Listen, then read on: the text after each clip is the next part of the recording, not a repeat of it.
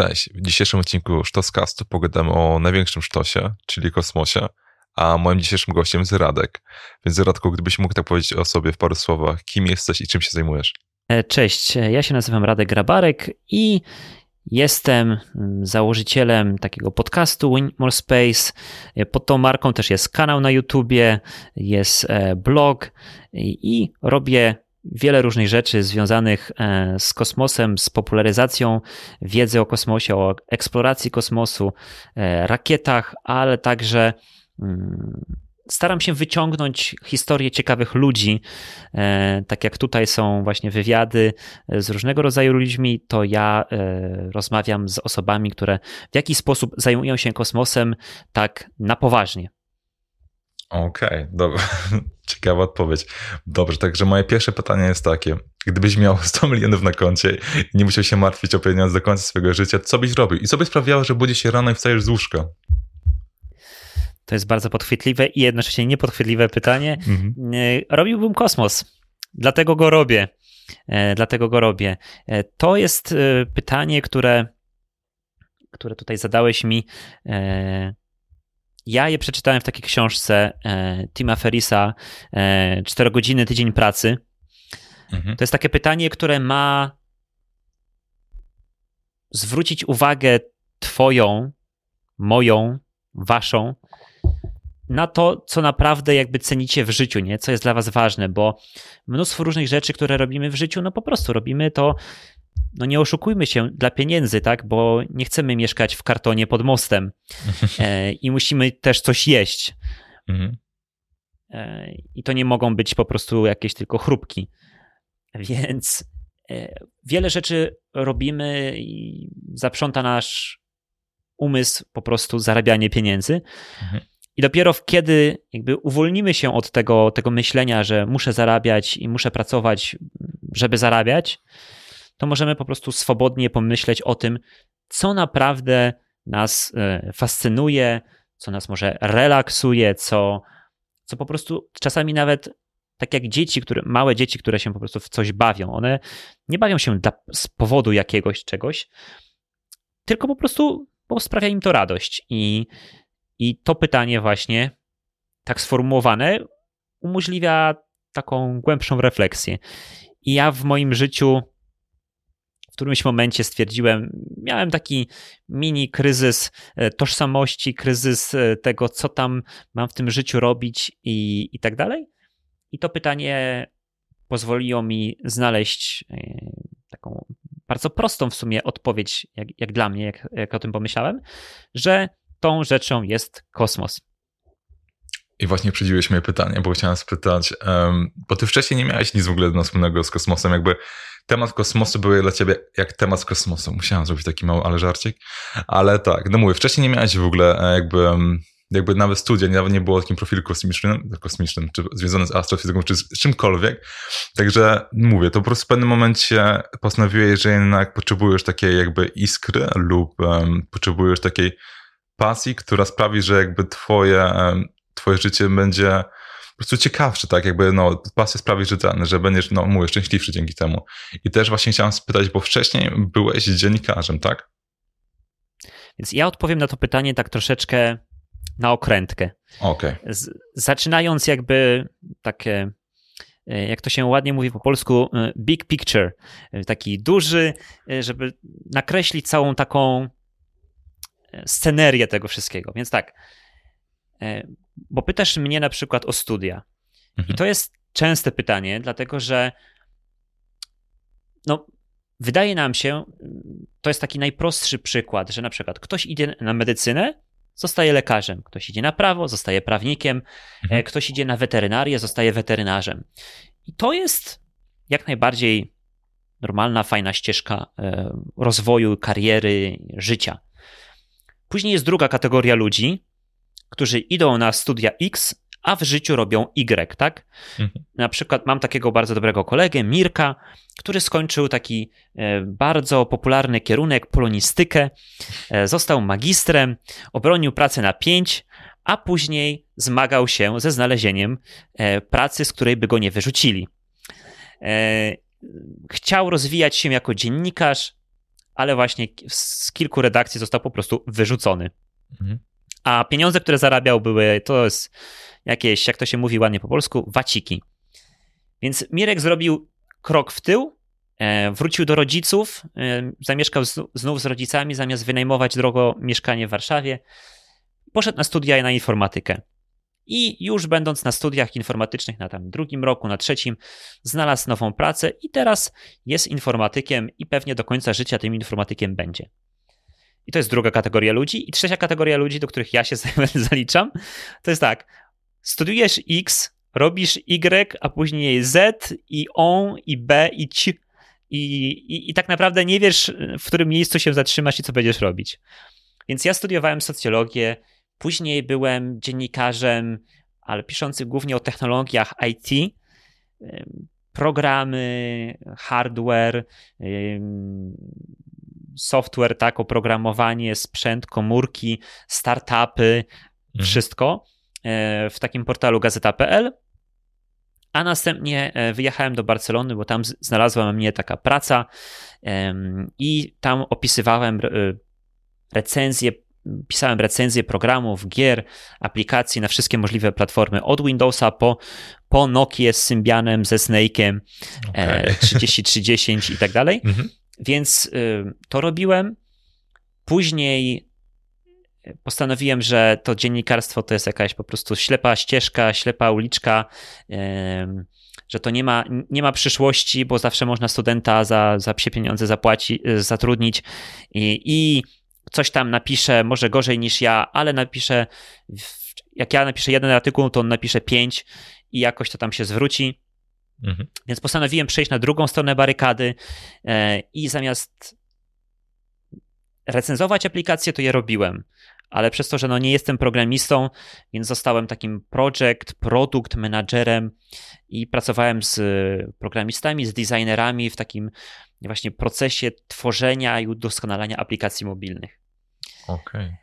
Więc coś takiego robiłem i w dwóch takich startupach e, w Barcelonie, a po siedmiu latach w Barcelonie zdecydowałem, że, że to chyba ja już się tutaj nawylegiwałem na plaży, e, że już tutaj po prostu zobaczyłem, co miałem zobaczyć, pozwiedzałem e, i postanowiłem, że e, wrócę do Polski.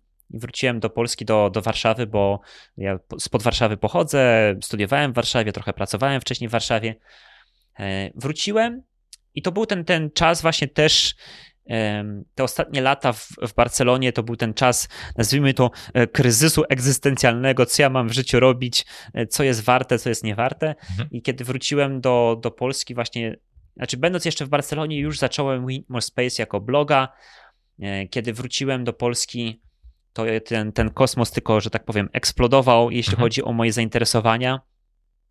I e, zacząłem różne rzeczy z tym e, kosmosem robić, również jakieś e, eventy mm, organizować, takie popularno-naukowe, no, fizyczne, offline mhm. spotkania.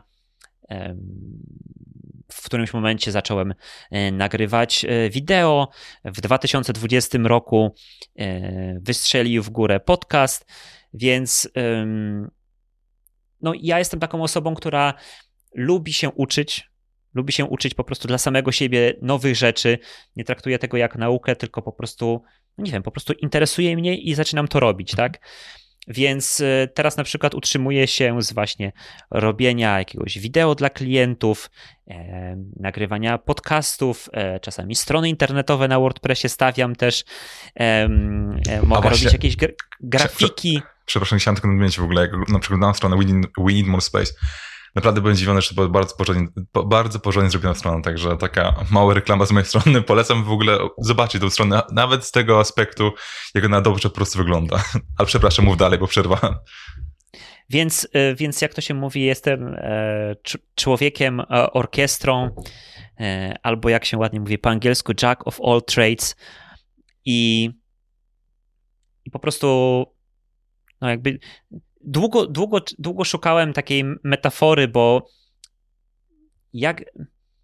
Może inaczej, powiem, powiem tak, że jak, jak wszystko w świecie, wszystko ma swoje wady i zalety, albo mhm. jak chyba Lech Wałęsa powiedział, plusy dodatnie i plusy ujemne. Więc to, to na przykład, że, że potrafię i umiem robić wiele różnych rzeczy, ma ten plus, że mogę się właśnie na przykład dostosować. I kiedy, kiedy uderzyła pandemia, to wcześniej wydawało mi się, że będę robił dużo eventów offline, mhm. ale teraz tego nie mogę robić, więc zacząłem robić inne rzeczy. I to jest super.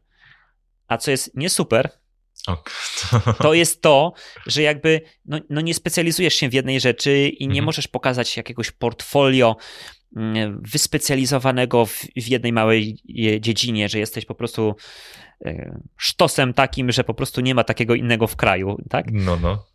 E, natomiast e, więc jakby doszedłem do, do, do, do, wniosku, że ja to chyba. I, i miałem taki z, z, tego powodu pewnego rodzaju kompleks. Mhm. Ale doszedłem do wniosku, że ja jestem raczej takim szwajcarskim scyzorykiem, który ma różne tam ten. Mhm. Ja nigdy nie będę świetnym narzędziem tylko do jednego, do jednego rzeczy, nie wiem, do przykręcania śrubek o takiej wielkości. Tylko ja jestem takim scyzorykiem szwajcarskim, który możesz tutaj jest otwierać do butelek, tu jest, tu jest scyzoryk, tu są nożyczki, tu pilnik. E, I ja po prostu jestem tego typu człowiekiem i w pewnych momentach i w pewnych dziedzinach takich ludzi też potrzeba. E, I, i, i tak to właśnie wygląda. Okej, okay. nie, naprawdę ciekawe. Ale też e, chciałem spytać bardziej na temat We Need More Space, bo tak jak sam powiedziałeś, w pewnym momencie, no jakby zrozumiałeś, że jakby kosmos swoją pasją też chciałeś bardziej iść w tą stronę. Chciałem też e, spytać, jakby to powiedzieć, bo Need More Space to nie jest tylko tak, że prowadzisz bloga i podcast i to jest to wszystko. To nie jest taki tylko informujący blog i podcast tego, co się dzieje jakby e, w wszechświecie. To też jest bardziej to, że ten, że jakby um, chciałbyś, żeby to było bardziej działa na obie strony. W sensie, że chciałbyś, żeby ludzie, którzy czytają te twoje treści i lubi, i lubi ich słuchają, żeby te osoby się właśnie angażowali, tak? Chcesz stworzyć społeczność właśnie w We More Space. Tak? To znaczy, tutaj są jakby dwa aspekty. Pierwszy, mhm. co rzeczywiście ja robię, znaczy w jakiej formie. I jak zaczynałem, to była to forma tylko i wyłącznie pisemna, po prostu blog.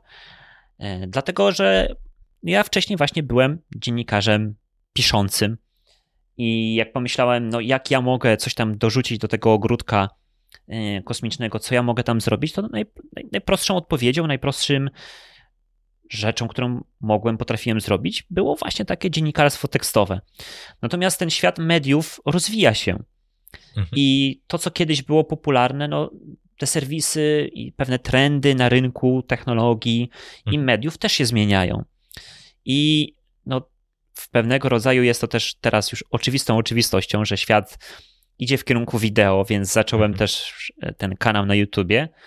E, od wielu, wielu lat byłem fanem i słuchaczem podcastów. Mhm.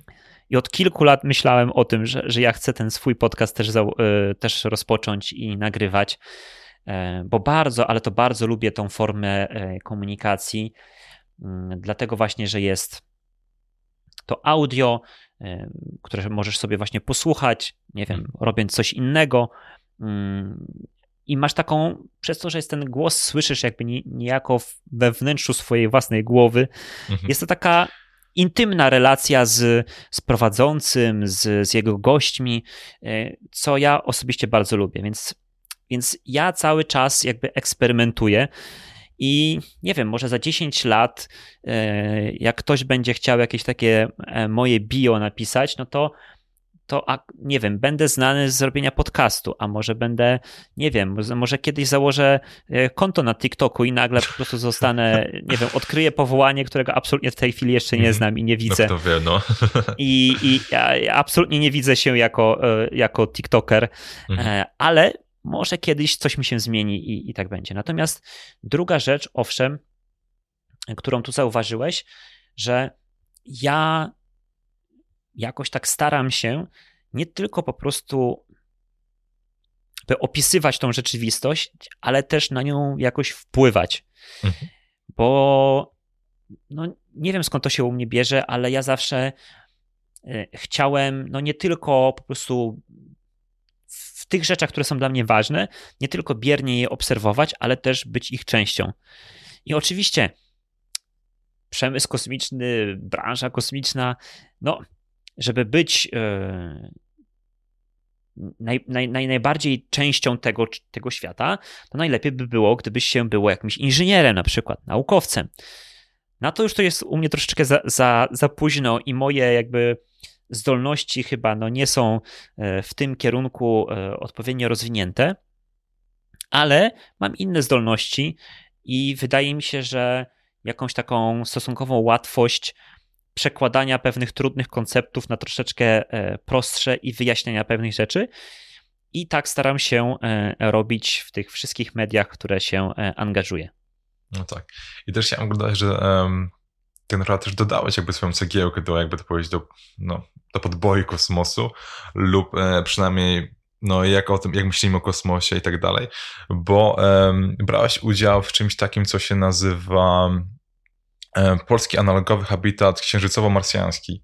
Także jakby musimy tak powiedzieć w paru słowach, na czym to polegało i jaki też był twój udział w tym. Więc um, kiedy będziemy latać w, w kosmos, tak jak e, widzimy to na filmach science fiction. Mhm.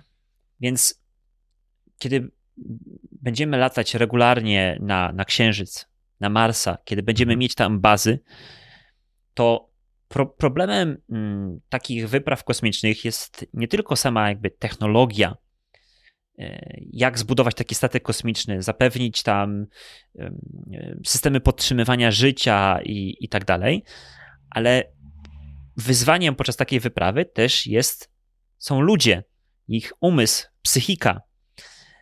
I bo na przykład, nie wiem, pięciu czy sześciu astronautów e, jest zamkniętych w małej metalowej puszce mhm. i, e, i w tej puszce będzie zamkniętych przez dwa, trzy lata na przykład podczas takiej misji na Marsa. I to, co możemy robić, to oprócz właśnie no, budowania fizycznie tego sprzętu, mhm. też możemy jakby testować i przygotowywać się mm, pod względem psychologicznym do, do takiej wyprawy.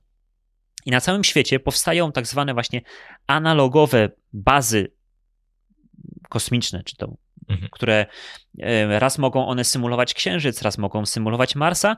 I oczywiście nie symulują one, bo nie są w stanie symulować na przykład próżni, e, nie są w stanie symulować grawitacji, która jest inna na Księżycu, jest inna na Marsie, ale przede wszystkim symulują izolację. Akurat e, po roku 2020 wielu z nas może się po prostu do, do tego e, odnieść. To jest takie tak. bardzo nam bliskie. Natomiast, no na przykład ja mieszkam w mhm. Warszawie w kawalerce, mhm. która ma, nie wiem, 32-35 metrów. Mhm. Jest to stosunkowo małe mieszkanko, mhm. natomiast no, w takiej bazie jakby tej przestrzeni prywatnej dla jednej osoby będzie jeszcze mniej mhm. i jeszcze będziesz żyć z innymi ludźmi, no których tak, ale... nie, zawsze, nie zawsze może, bo y, tak z kim żyjesz... Chciałem tylko nadmienić, że e, czyli jakby 2020 był takim alami treningiem na astronauty dla każdego z nas, tak? Po części. Tak, ale te, te wyzwania y, dla takich astronautów prawdziwych są jeszcze wyższe, bo na przykład teraz rozmawiając z tobą, siedzę i wyglądam sobie przez okno, patrzę na mhm. naszą piękną polską zimę, śnieg za oknem i no, widzę świat zewnętrzny.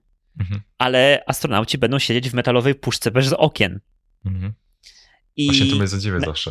I na przykład właśnie ta baza, która powstała e, w Pile E, na byłym lotnisku wojskowym, jest taką bazą, która specjalnie nie ma okien i wszystkie po prostu jakieś szczeliny, e, coś, co, co mogłoby to, to światło e, dawać, są zasłonięte, aby również mm, powodować to takie uczucie absolutnej izolacji od świata zewnętrznego, żeby można było sprawdzić, jak ludzie się będą zachowywać. I na świecie takie bazy powstają w różnych miejscach. Na przykład jest taka baza um, zorganizowana przez Mars Society, która jest na pustyni w Utah. I jak wyjdziesz na zewnątrz tej bazy, to naprawdę czujesz się jak na Marsie, bo takie skały czerwone, pomarańczowe, żółte. Jest taka baza mm, organizowana przez e, NASA na wulkanie w, na Hawajach ale nie na tych Hawajach, takich pięknych z widokówek, gdzie masz e, plażę, e, piasek i palmy, tylko po prostu wulkan, skała, nie ma tam nic. Wygląda to jak, jak absolutne pustkowie.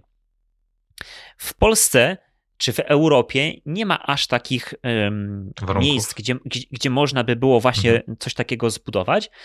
Dlatego na przykład baza um, w Pile, e, no tam jest taki sprytny pomysł na jak, jak obejść to. Mianowicie te kwatery mieszkalne, laboratoria są po prostu zbudowane z takich kontenerów, które zwykle widzimy na, na budowach, mm, mhm. gdzie po prostu robotnicy w nich mają swoje biura albo, nie wiem, szatni i tak dalej. No tak, tak. A ta część, nazwijmy to księżycowo-marsjańska, ta, która e, symuluje powierzchnię tych innych planet, znajduje się wewnątrz hangaru, w którym kiedyś po prostu był samolot. I analogowi astronauci, ci, którzy po prostu mhm. udają się na taką misję, no, zamykają się tam na dwa tygodnie, e, nie wychodzą na zewnątrz w ogóle, chyba że symulują tak zwane właśnie EVA, czyli Extravehicular Activity na zewnątrz tej bazy, na zewnątrz tej bazy e, i mm, wychodzą po prostu do wnętrza hangaru lotniczego i tam jest wysypany piach, e, skały, e, jest taki krajobraz zasymulowany po prostu, jak to by było na Księżycu czy na Marsie. I ja pomagałem przy budowie tej bazy. E, na początku też byłem takim PR marketing, menadżerem, po prostu mhm. odpowiadałem za kontakty z mediami, przyjeżdżały telewizje, firm, firmowały, TVN z Dzień Dobry TVN chyba przyjechał, wow. było wejście na żywo mhm. tam w, w niedzielny poranek, więc ja zajmowałem się właśnie jakby kontaktami z mediami, odpowiadałem mhm. na pytania, wysyłałem jakieś tam press release'y, i zbudowałem pierwszą wersję strony internetowej właśnie dla, dla, e, dla tego e, mhm. habitatu, tak się nazywa właśnie takie bazy, to habitaty. Więc no, robiłem to, co mogłem zrobić i tą swoją małą, malutką, maleńką cegiełeczkę dołożyć. Okej, okay. to jest, nie, to było bardzo ciekawe, bo w ogóle też e, napisałeś o tym na swoim blogu, tylko wiesz, tylko w blogu nie, nie wiedziałem, że aż tyle no, pracy wiesz, weszło z twojej strony, nie, to jest akurat bardzo ciekawe. I też w ogóle no, cała w ogóle atmosfera wokół tego, tych um, baz analogowych jest w ogóle mega ciekawa, bo tego też wiem, że e, astronauci, którzy, którzy zanim wyruszą na, um, e, na jak się mówi, na bazę kosmiczną, nie, jak jest poprawna, jest poprawna nazwa na to, na... E, Lot interna, kosmos? Nie, International Space Station, to... Tak, Międzynarodowa Stacja Kosmiczna, tak. Dziękuję bardzo. No i właśnie ten, i właśnie jest tak, że oni na dwa tygodnie spędzają na dnie jakby oceanu, czy tam morze, coś takiego. Właśnie jeden z tych e, astronautów, teraz wypada mi jego imię z głowy, on był znany z tego, że nagrał pierwszy teledysk w kosmosie. Nie wiem, czy kojarzy, kto to jest. Um, pewnie wiesz, to był Kanadyjczyk, już wypadło mi jego to imię. To był Kanadyjczyk, e, chyba się nazywał, jeśli dobrze pamiętam, Hatfield. Mhm, On też no grał tak. na gitarze w kosmosie, tak, tak unosił tak. się właśnie. No właśnie, tak. taki pierwszy jak w telewizji w kosmosie tak naprawdę. No i znaczy, właśnie... Znaczy, to jest mhm. tak, że ja bym porównał generalnie, wyobraźcie sobie taką piramidę. Tak jak mhm. jest, nie wiem, piramida potrzeb Maslowa albo piramida żywieniowa, tak? Mhm. I na, na samym dole są i, I teraz ja mówię o tym, jak można się zaangażować w kosmos. Mhm. Więc na samym dole są takie rzeczy, które no, prawie każdy z nas może zrobić, tak? Na przykład mm, samemu się czegoś nauczyć i innym opowiedzieć e, na zasadzie, no nie wiem, jak robić zdjęcia e, gwiazdom, e, jak zbudowana, z czego zbudowana jest rakieta, jak ona działa i tego typu rzeczy. Mhm. I, I teraz im dalej ku szczytowi tej piramidy, tym jest trudniej. Mhm. I na samym, ja uważam, na samym czubeczku tej piramidy jest właśnie na przykład zostać astronautą i polecieć w kosmos. Musisz po prostu przejść e, no, no niesamowite e, szkolenia, zanim w ogóle jeszcze cię wybiorą, najlepiej gdybyś, nie wiem, był pilotem, oblatywaczem jakichś e, myśliwców, naukowcem z doktoratem, z jakimś dorobkiem, musisz być bardzo zdrowy i mieć jeszcze dużo szczęścia przy tym wyborze i urodzić się w odpowiednim kraju i tak dalej, i tak dalej, w odpowiednim dekadzie i tak dalej. Natomiast między tym dołem piramidy, a tym czubeczkiem jest jeszcze mnóstwo różnych innych rzeczy, które można robić. No i na przykład pewnie prawdopodobieństwo tego, że ja czy ty zostaniemy astronautami jest bardzo niewielkie, ale na przykład każdy z nas mógłby udać się na taką dwu, dwutygodniową misję analogową, raz jakby przeżyć coś dla, dla samego siebie, dla przeżycia, te misje często też testują jakieś, e, czy, czy, e, czy to jakieś mm, części jakiegoś sprzętu, e, czy też po prostu prowadzą badania naukowe, na, na przykład nad psychologią, dynamiką grupy. I okej, okay, w takim powiedzmy habitacie Lunares w Pile, no to jest taki powiedzmy pierwszy stopień zaawansowania. Natomiast e, takie bazy albo habitaty, które e, organizują takie agencje kosmiczne jak NASA czy Europejska Agencja Kosmiczna, no one są już o wiele bardziej i zaawansowane, trudne. Mhm. I NASA na przykład ma taką bazę kosmiczną pod wodą, się nazywa NEMO, właściwie NIMO. Właściwie chciałem o tym e, powiedzieć, no.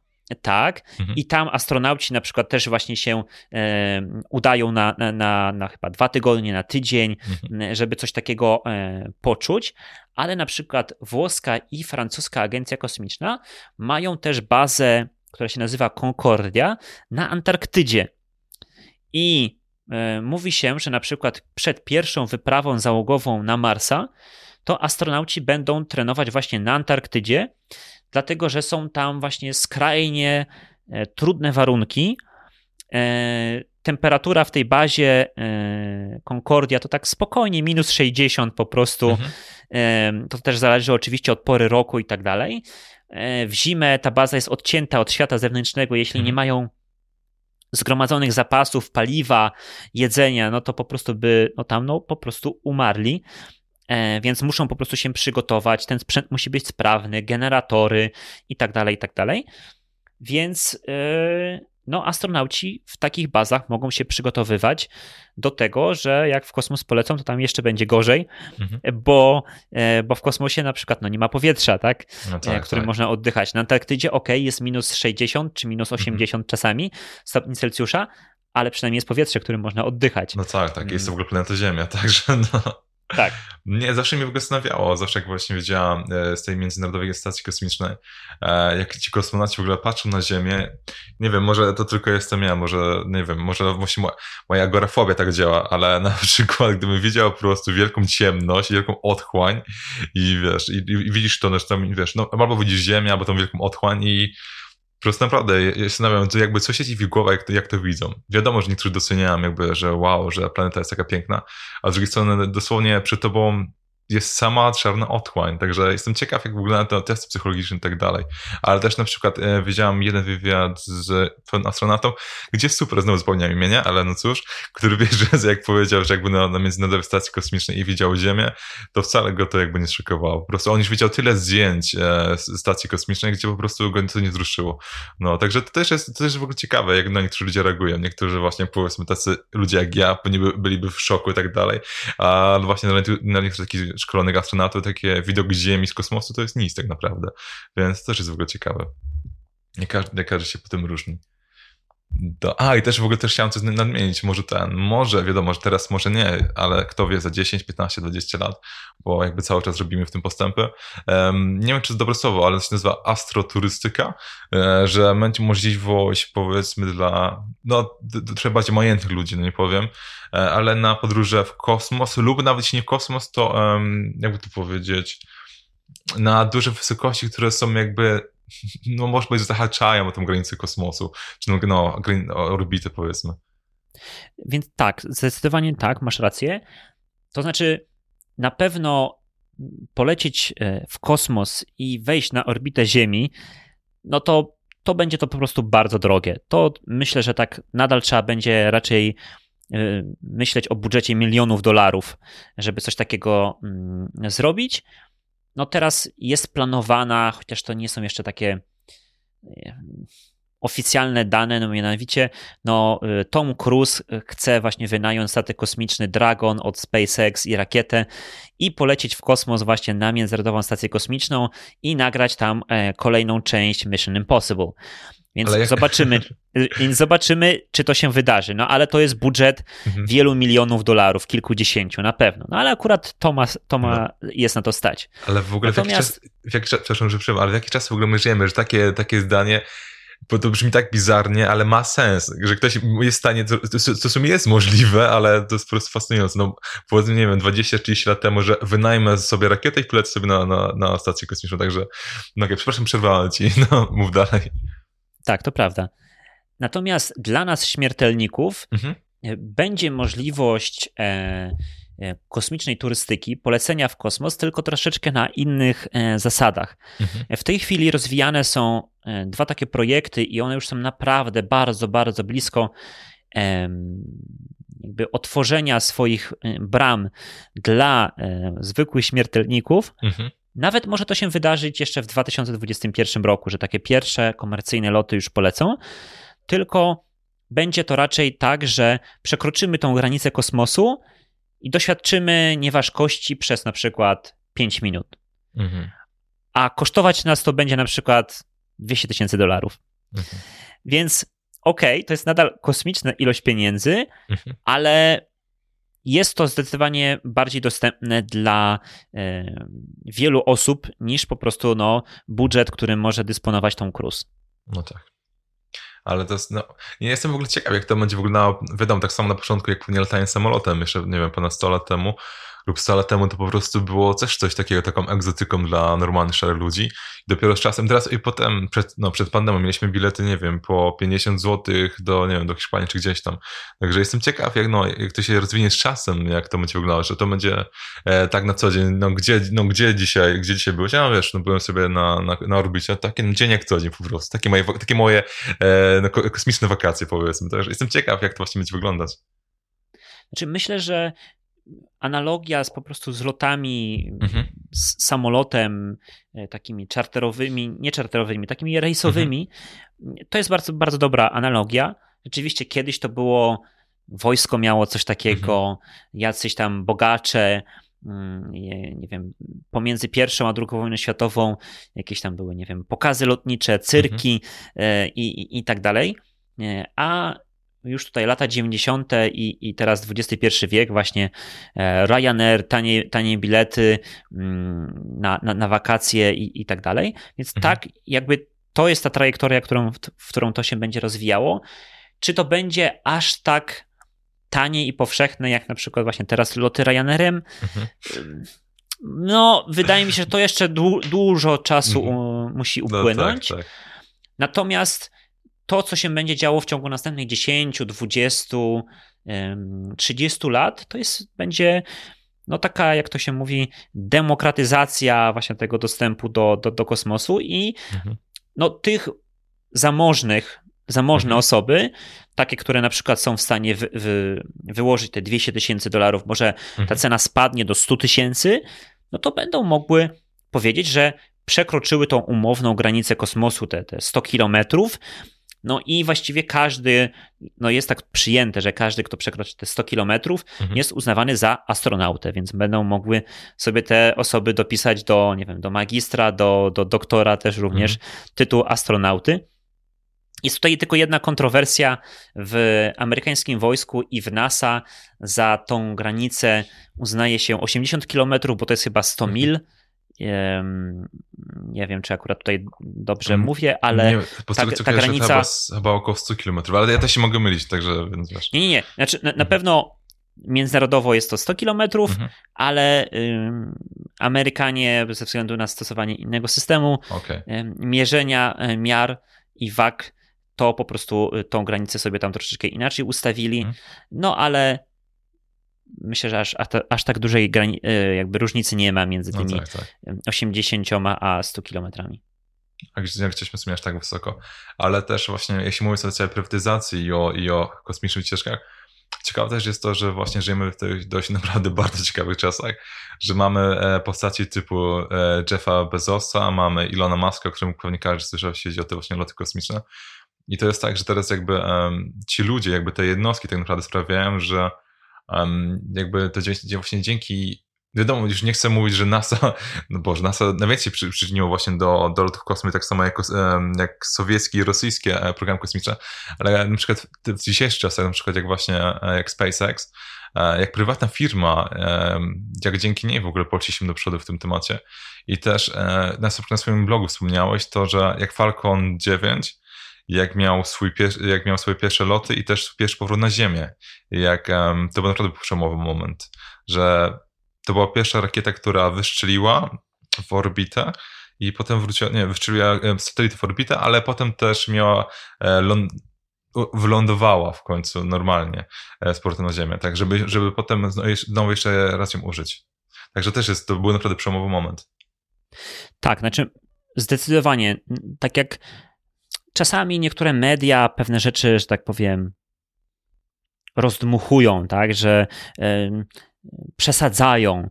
Nie wiem, jeśli ja akurat no, nadal jestem fanem technologii i całej sfery IT e, i jak oglądam konferencję z zapowiedzią kolejnego iPhone'a, no to po prostu aż mnie tam coś strzela, mhm. bo wszystko jest amazing, extraordinary i, no i tak, po prostu tak. takie nagromadzenie przymiotników i, i, i to jest marketing, nie? który po prostu aż już, aż już mierzi.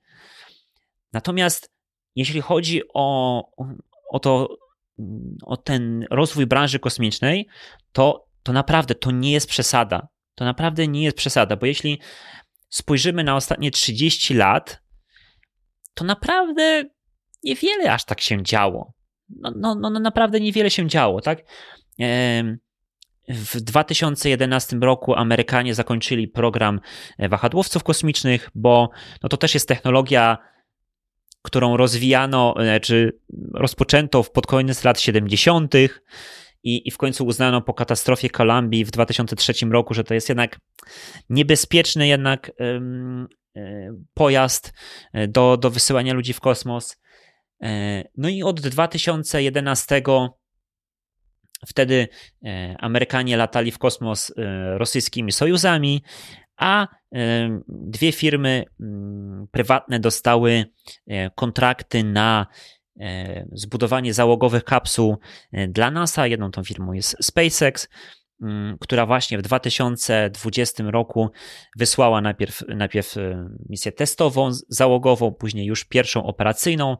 Druga ta firma mm, z tych kontraktów, Boeing, no jeszcze rozwija swoją kapsułę, ale no zobaczmy, 2011, ostatni, ostatni ten lot i nic, nic, nic, nic, dopiero 2020 i, i następne lata będą jeszcze po prostu, to są kolejne premiery nowych rakiet, mniejszych, większych, takich, śmakich, właśnie zainspirowanych tym, co, co Elon Musk i SpaceX zaczął robić. E, tutaj się oprócz e, właśnie Ilona Włączył też e, inny miliony, miliarder Jeff Bezos i buduje swoją e, nową rakietę gigantyczną, mm, która też będzie właśnie dużą konkurencją dla tych rakiet SpaceXa. I naprawdę, naprawdę, naprawdę na naszych oczach pojawiają się innowacje, których wcześniej nikt sobie chyba nawet nie myślał, że że da się, znaczy, może da się to zrobić, może ludzie myśleli, owszem, da się, ale że to będzie zbyt dużo kosztowało, że to trochę nie ma sensu, bo ta, ta największa innowacja ostatnich lat to jest właśnie to, że teraz rakiety e, od SpaceX, e, czyli ta rakieta flagowa Falcon 9, jest wielokrotnego użytku. Do tej pory, od początku, od początku po prostu wystrzeliwania rakiet w kosmos, rakiety były jednorazowe. Po prostu leciały, kolejne stopnie zostały odrzucane i na samej e, końcu jakiś tam statek kosmiczny czy, ma, czy satelita e, docierał na orbitę, a wszystko inne było wyrzucane. I teraz pomyśl sobie o tym, ile kosztowałby bilet na lot Ryanaira, nie wiem, z, z Polski do Hiszpanii na wakacje, gdyby ten wspaniały E, cud inżynierii, mhm. e, samolot e, był po no prostu tak. jednorazowy i po locie z Warszawy do Barcelony był po prostu wyrzucany na śmietnik, pocięty na żyletki, cokolwiek. No przecież ten koszt biletu byłby gigantyczny. Mhm. Nawet jeśli rozłożyłoby się to na no nie tak, wiem, 100 tak, no, osób, no, no nadal byłby gigantyczny. Ale nie jest taki gigantyczny, dlatego że samolot jest używany wielokrotnie. I no tylko problem z E, rakietami w porównaniu do, do samolotów rejsowych jest tak, że samolot rejsowy mhm. leci na 10 kilometrach, startuje z lotniska, ląduje na lotnisku jest to o wiele prostsze, a rakieta musi na przykład polecieć na te 100 mhm. więcej kilometrów, wrócić, musi wytracić gigantyczną energię kinetyczną, która po prostu no, no musiała zgromadzić, żeby, żeby tam na tej orbicie i w kosmosie się znaleźć.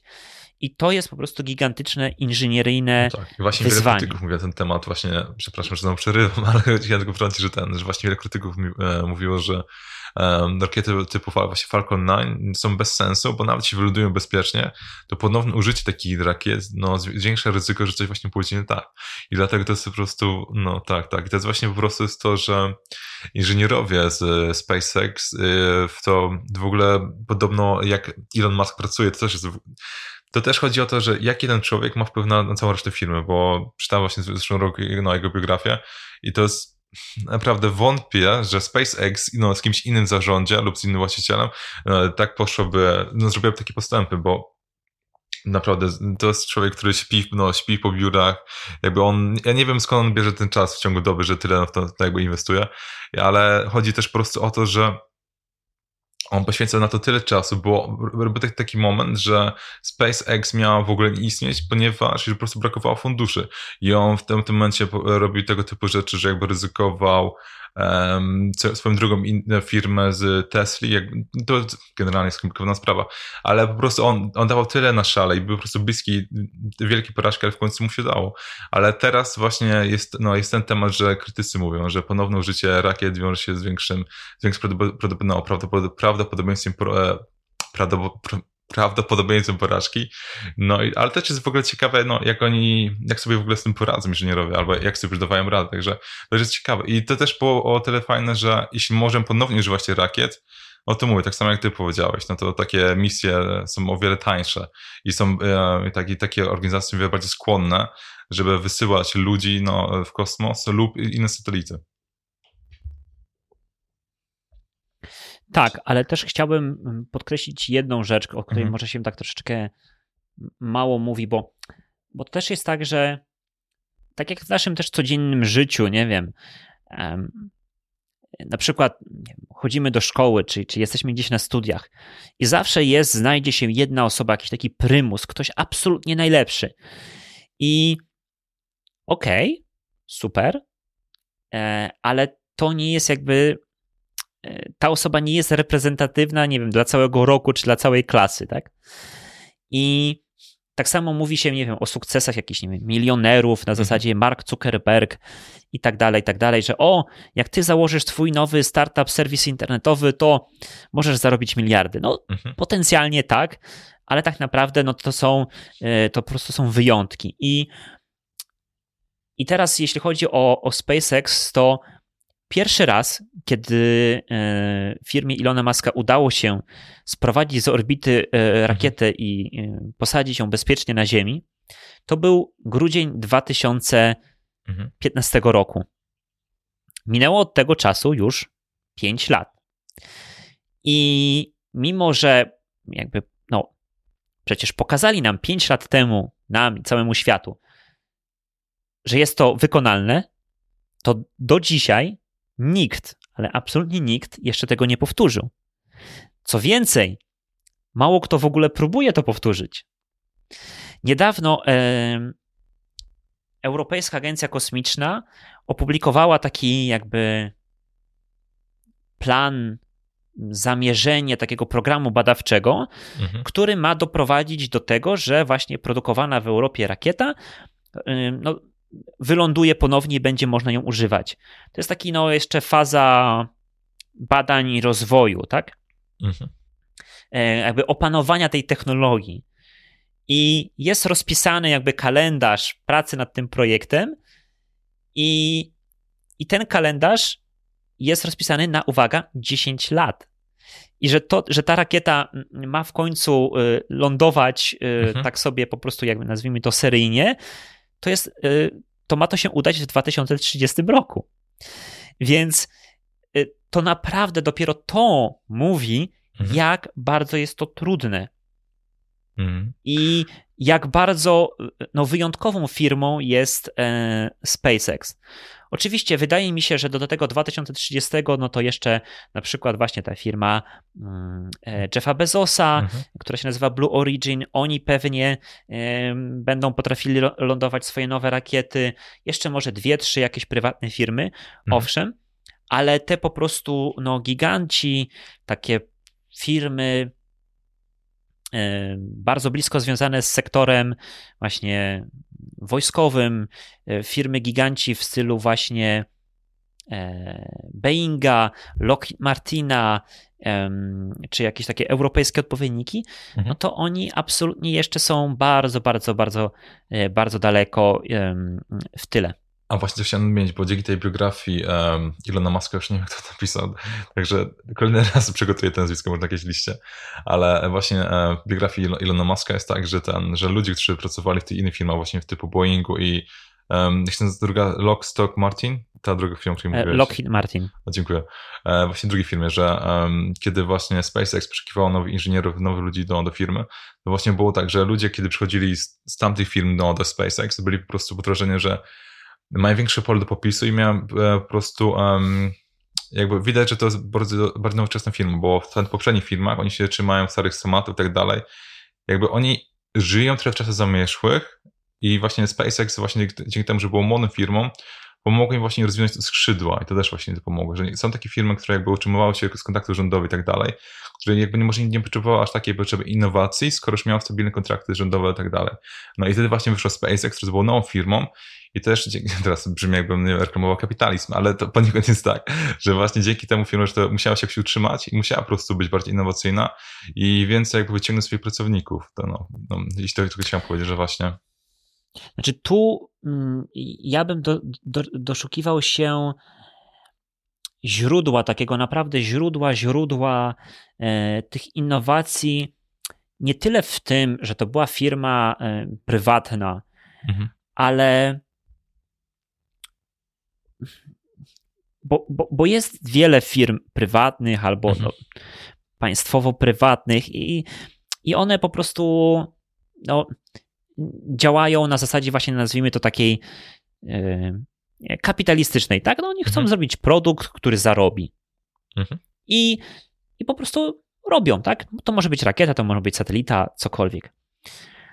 Ale źródłem tych innowacji jest raz, uważam, przeszłość Ilona Maska, który wcześniej dwa razy yy, tworzył firmy mhm. software'owe, czyli mhm. firmy, które robiły oprogramowanie, właśnie używając tych zwinnych metodyk, cały czas nieustannie robiąc małe, małe poprawki, które po prostu się kumulowały, mhm. bo tak można z softwarem, tak, taka jest jego natura, że można mhm. robić aktualizacje bardzo szybko. Natomiast firmy, które robią rakiety, czy robią coś, no, hardware, coś, no coś, tak, coś tak. twardego, sprzęt, no to nie jest tak łatwo. Natomiast y, drugą y, bardzo ważną rzeczą dla innowacji Ilona Maska jest to, że on ma misję. Mhm. On ma misję, bo chce y, stworzyć z ludzkości gatunek międzyplanetarny, tak? Czyli żebyśmy mhm. nie byli zależni od jednej planety, że jeśli coś się stanie na Ziemi, uwaga, uwaga, pandemia, mhm. Jakiś wirus, Mhm. I, I nagle się Ale... stanie tak, że nie będziemy mhm. mogli tu żyć, albo na przykład, nie wiem, 90% ludzkości e, niestety zginie, mhm. e, albo może nawet 99, albo 100%, to mhm. mamy po prostu, jak to się mówi ładnie, e, jajka w drugim koszyku. Nie trzymamy wszystkich mhm. jajek w jednym koszyku, tylko mamy kilka koszyków. Ale żeby to osiągnąć, żebyśmy mogli na przykład mieć kolonie na Marsie, czy, mhm. czy, czy jakieś nie wiem, stacje kosmiczne i tak dalej, no to pierwszy problem, najbardziej podstawowy był taki, że loty w kosmos są cholernie drogie. Mhm. A dlaczego są drogie? Bo rakiety są na przykład jednorazowe. No tak. I, I Elon Musk po prostu postawił jakby. co z tego, że jakby wcześniej robiliśmy rzeczy w taki sposób czy w inny. Mhm. Teraz musimy robić to inaczej. Ktoś to też po, po, mm, porównał Ilona Maska do takiego e, szefa kuchni, ale takiego mhm. szefa kuchni, mm, nie wiem, z, na poziomie mm, restauracji, które dostają gwiazdki Michelin. Mhm. Tak? Czyli bo jest różnica między kucharzem, może być ktoś kucharzem, który jest mhm. bardzo dobrym kucharzem i potrafi ci przygotować i to, i to, i to, i tamto, ale on przygotowuje według jakiegoś przepisu, który mhm. zna, który może czasami troszeczkę zmodyfikował, ale z przepisu robi. Natomiast szef kuchni wymyśla potrawy od podstaw. albo Mhm. tak bardzo mocno mody- modyfikuje jakąś zastaną podstawę, że nawet byś nie pomyślał, że, e, że to było kiedyś czymś. Mhm. I Elon Musk jest takim właśnie szefem kuchni, który od podstaw jakiejś, nie wiem, fizyki Mhm. mm, e, wymyśla pewne rzeczy i ma też ten taki jakiś e, taką charyzmę, że potrafi po prostu i przedsiębiorczość, że potrafi zbudować firmę, która e, zaczyna robić takie niesamowite rzeczy. No tak, ale też w ogóle poruszyli bardzo ciekawy temat, no, który e, czytam już, no, czytałem to właśnie na twoim blogu. E, Miałeś, 2018 już miałeś taki wpis właśnie na temat tego, że na przykład tego, czy powinniśmy się skupiać na innych planetach, skoro mamy jeszcze pewne problemy na, e, na tej planecie, które jeszcze nie rozwiązaliśmy.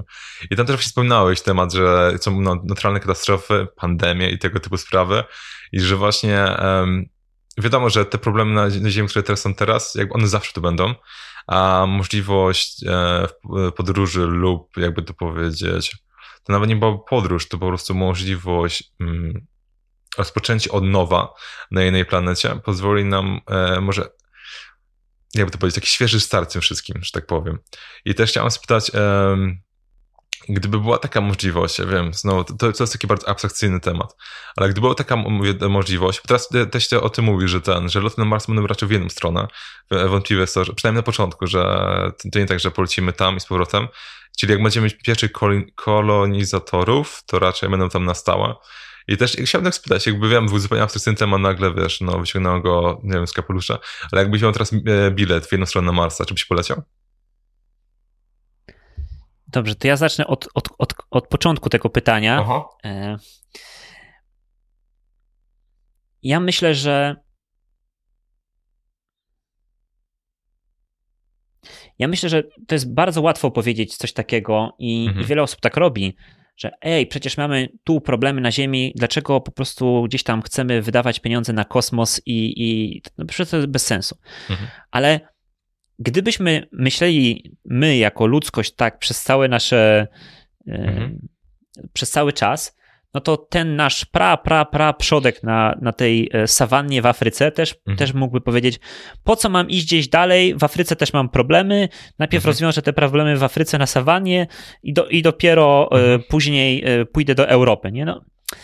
W- Gdyby tak myślał ktoś, no to, to, to, to, to nie byłoby tego po prostu postępu, który, który tak. mamy i tej eksploracji po prostu mm, nie tylko geograficznej świata, ale po prostu praw natury i tak dalej, Mhm. tej całej cywilizacji. I ja uważam, że my nie musimy wybierać kosmos czy Ziemia. Mhm. Nie musimy się decydować ani na jedną, ani na drugą rzecz, bo możemy mieć, możemy, mamy taką liczbę i ludzi na Ziemi, Mhm. i zasobów naturalnych, i wiedzy, że możemy robić te dwie rzeczy. Poza tym, Mhm. my i tak koncentrujemy się na Ziemi i to bardzo, ale to bardzo mocno. Ten przemysł, biznes kosmiczny to jest jakiś absolutnie malutki wycineczek tego, co my tam robimy. I e, na przykład, e, no teraz e, amerykańska agencja kosmiczna chce wysłać z powrotem ludzi na Księżyc. Mhm. I amerykańska, e, no, no po, NASA poprosiła e, amerykański kongres o dodatkowe tam środki, że żeby e, wybudować lądowniki, e, które mają wylądować na Księżycu, to tam potrzeba, nie wiem, rocznie, teraz już nie pamiętam tej kwoty, ale powiedzmy, że 2-3 miliardy dolarów dodatkowe. Mhm. I e, nie dostali tej, tych, tych pieniędzy. Ale amerykańskie wojsko wydaje pieniądze na zasadzie 25 miliardów dolarów na Mhm. nowy e, lotniskowiec. Więc to nie jest tak, że tych pieniędzy nie ma, tylko po prostu są inne priorytety. I ja osobiście nie uważam, że, że amerykańskie wojsko potrzebuje kolejnego lotniskowca, Mhm. e, bo gdyby wydali te 25 miliardów dolarów, to mogliby już polecieć na Księżyc o tak, nie? No tak. ale są inne po prostu priorytety. I teraz lot na Marsa. E, tak samo jak no, nie jesteśmy w stanie przewidzieć, e, co tam znajdziemy, e, bo może też na przykład być tak, że odkryjemy tam jakiś, nie wiem, nowy minerał, Mhm. który nagle zrewolucjonizuje nasz, nasze życie i przemysł. Może odkryjemy jakieś tam szczątki mm, życia pradawnego na Marsie, a może odkryjemy jakieś tam życie, które jest jakimiś tam bakteryjkami. Mhm. Y, I to nas doprowadzi do, mm, do jakichś innych jeszcze odkryć, i może na przykład dzięki temu wynajdziemy lekarstwo na raka, bo lepiej zrozumiemy, jak powstają organizmy i jak się reprodukują, czy coś takiego. Nie wiemy Mhm. tego. Może tak, może nie. Ale zawsze no, w historii ludzkości my jesteśmy tymi e, odkrywcami. No po prostu nas tam ciągnie. Mhm. I no ciężko jest powiedzieć tak, ok, na pewno to jest tak jak, nie wiem, inwestuje się, nie wiem, w akcje jakiejś firmy, Mhm. no to ciężko w ten, na tej samej y, zasadzie po prostu powiedzieć, aha, tak, bo na pewno przyniesie nam to jakieś korzyści. Ale no, że możemy założyć z dużą dozą prawdopodobieństwa, że owszem, dowiemy się nowych rzeczy i dzięki temu będziemy potrafili e, coś z tego dla naszego normalnego, zwykłego Mhm. życia tutaj na Ziemi mm, też pr- przynieść. No i na przykład teraz e, rzecz taka jak nawigacja e, po prostu w telefonie Mhm. jest rzeczą no tak, jak to powiedzieć, no powszechną i, i przezroczystą, że nawet my nie myślimy, że przecież, żeby to było możliwe, żebym ja doszedł do, z, z mojego mieszkania do jakiejś tam nowej ulicy, na której jeszcze nigdy nie byłem, Mhm. To dzięki nawigacji satelitarnej jest to możliwe, a jest to możliwe dlatego, że są satelity w kosmosie. No tak, tak. Nie? A teraz coś- bez, bez Google Maps to naprawdę czujemy się czasami jak jakieś dzikusy na sawannie, po prostu ej, ale jak ja mam tam dojść? Ale też Gdzie to dobrze, jest? a też dobrze w ogóle to wspomniałeś, bo też na twoim blogu na Win, Win More Space wspominasz na temat NASA Spin-offs. Nawet nie wiem ile na co dzień jakby używam technologii, która, e, która jakby została jakby to powiedzieć, wymyślona w NASA lub ulepszona i która jakby te te technologii używam na co dzień lub takich rzeczy bardzo dziennych, na przykład na temat tego w amerykańskim w prawie, na temat tego, jak podchodzimy do żywności. E, Bo właśnie były takie specjalne procedury, co zrobić, żeby jedzenie się nie psuło w kosmosie lub żeby nie zatruć astro- astronautów. I te procedury, co jak, jak e, żywność powinna być szykowana, jak powinna być przygotowana, żeby się nie psuła. E, Potem jakby, to chyba się nazywa FDA w Ameryce. I potem FDA Tak. pod, po podobnych, podobnych przepisów, że właśnie, żeby uniknąć taki no, zatruć pokrmowy i tak dalej. To też jest w ogóle takie dość abstrakcyjne, że jakby to nawet nie jest, to nawet nie jest jakaś taka no- nowa technologia, ale nawet takie, takie rzeczy codzienne się zdarzają. Ale już nawet, nawet nie mówię o takich technologiach, nie wiem, jak sensory w kamerach, coś tak dalej, które też jakby zostały ulepszone dzięki NASA. Także NASA spin-off, polecam każdemu, żeby sobie wygooglał, co to jest. To jest bardzo ciekawe, ile naprawdę takich no, technologii e, używam też na co dzień. Ale nie, nie powiedziałaś na moje końcowe pytanie. Bilet w, w jedną stronę. To znaczy tak. Myślę, że pie- pierwsze początkowe loty na Marsa na pewno nie będą w jedną stronę. Mhm. Bo to będą raczej takie właśnie jak są kontrakty wojskowe, że nie wiem, podpisujesz kontrakt na 2-3 lata czy na 5, Mhm. to coś takiego będzie też i, i ci ludzie będą wracać, dlatego też, że my naprawdę nie wiemy jeszcze mnóstwa różnych rzeczy o tym, jak ludzki organizm będzie zachowywał się e, w ciążeniu jednej Mhm. trzeciej normalnego ciążenia ziemskiego przez na przykład okres dwóch lat, trzech, czterech czy pięciu. Co Mhm. z promieniowaniem na tym Marsie? Więc ja myślę, że, że ci ludzie na pewno będą po prostu wracać. Mhm. Okej, no jak ktoś się uprze, no to sorry, no ale no, No, no nie, nie, wyślemy tam później jeszcze oddziału policja, e, policjantów i go Mhm. siłą tutaj po prostu przy, przywieziemy. Mhm. To to będzie te pierwsza baza czy bazy na Marsie. Myślę, że to będzie taka no tak jak na, na dzikim zachodzie tak troszeczkę, Mhm. nie? Że oni po prostu sami muszą się e, zaopiekować sobą, e, nie wiem, też jakimś, jeśli pojawi się jakiś występek, no to też sami będą musieli się po prostu osądzić tam na miejscu, Mhm. no bo no bo jest to, to niemożliwe, e, żebyśmy my to robili tutaj z Ziemi.